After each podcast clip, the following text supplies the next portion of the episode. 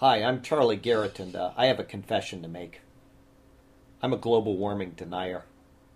Now, this has caused me a lot of stress and a lot of trouble in the recent past. A lot of people don't like me because of that. Al Gore would call me a hater. And because I don't believe in global warming, he hates me. The president, he would call me a racist. He'd say that because I deny global warming, I'm the cause of all the racial tension, because that's actually what's causing the world to get hot, and people get angry when they get hot. Democrats in general say that I want all of the children to die. You know, the waters are going to raise up and all of the little children are going to die. Poor children. Liberal Jews, they say that I hate peace between Israel and the Palestinians because global warming is what's causing all of their hatred. The left-wing media hates me too.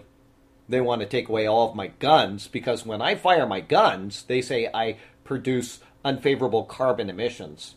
It's all very scientific, and I'm not smart enough to understand the science. Hollywood doesn't want me watching their movies either because I disgust them. I want to tell you something. When I was young, I was back in the 70s, I first heard about these type of things. It was a very scary time in history. The world was facing the sudden and imminent threat of a coming ice age. The threat, it was imminent. We had to act, and we had to act now. We were all so scared.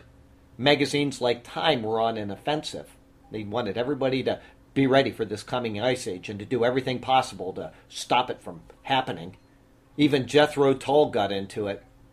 They put out this great song about the coming ice age and how the world would be all frozen over and what it would be like. And we know that rockers are never wrong about anything. And if you're not sure about that, you can go ask Kurt Cobain.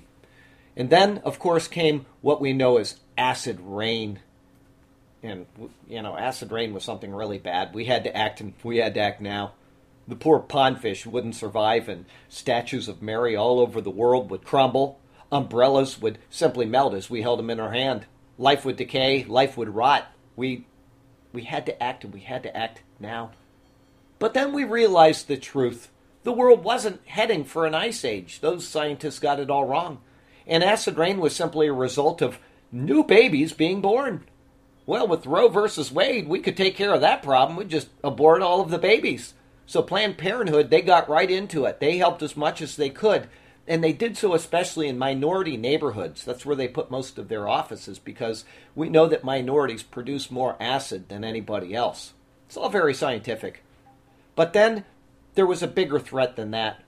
It was global warming. The world was suddenly getting hotter and hotter. And we needed to act, and we needed to act now.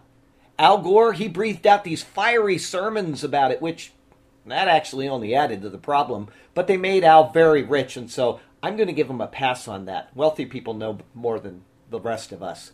But then the science faltered. It actually kept getting cooler and cooler. And the ice caps weren't melting at all. They were getting bigger, and they were getting bigger, and they were getting thicker, too. They were getting a lot thicker.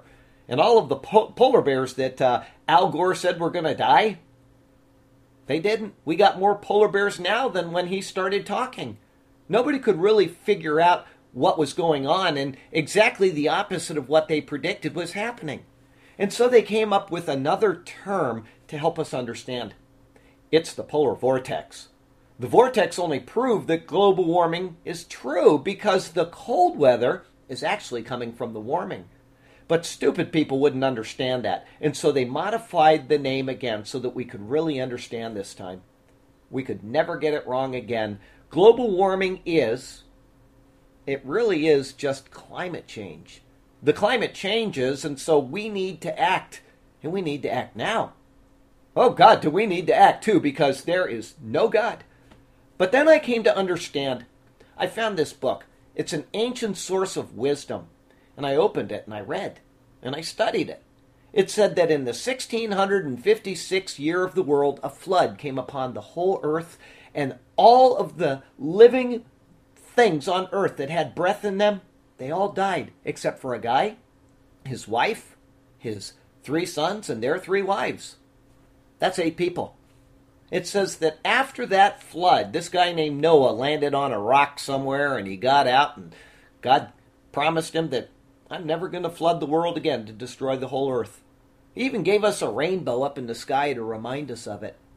But not long after that came the first group of climate change activists. They didn't believe God, and so they built a tower, a big high tower. I mean, this is a big one.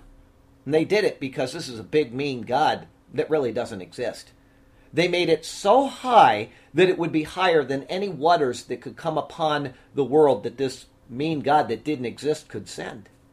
And they also made it with fired brick, and they made it with bitumen, so it would be watertight. You could get a lot of folks tucked into that baby like a submarine, and then you'd have the special ones up on top. You know, the Al Gores would be up on top. Al Gore is a tower builder.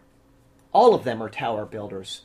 The Bible says that the things which were will be again, and the things which were done will be done again, and there is nothing new under the sun. But God in the Bible says that he has chosen the foolish things of the world to put to shame the wise. And God has chosen the weak things of the world to shame the things which are mighty. And the base things of the world and the things which are despised, God has chosen. And the things which are not, to bring to nothing the things that are. I'm Charlie Garrett, and I'm a global warming denier. And I would suggest to you that this entire global warming climate change debate is simply a hate of God. It's a casting off of God and his authority and a disbelief of the promises that he has made in his word to the people of the world, that he will never flood the world again and that he has a control over the environment. And they don't want to accept that. They don't want to trust that God is God. But I'll tell you what, I'm Charlie Garrett, and I've taken off the rose-colored glasses and I trust God because he is a great God. Thank God for God.